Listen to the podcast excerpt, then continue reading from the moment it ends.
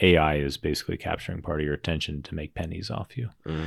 Ironically, you know, the purpose of a podcast is to capture attention to make pennies off of people. But um, you know, I think it's it's really you have to be very careful about what you consume. Obviously, we want people consuming us because we are the shit, and we have got me. fucking some dope shit to talk about. no, it's true. It's like all right, so if you're going to consume it, how are you going to consume it responsibly?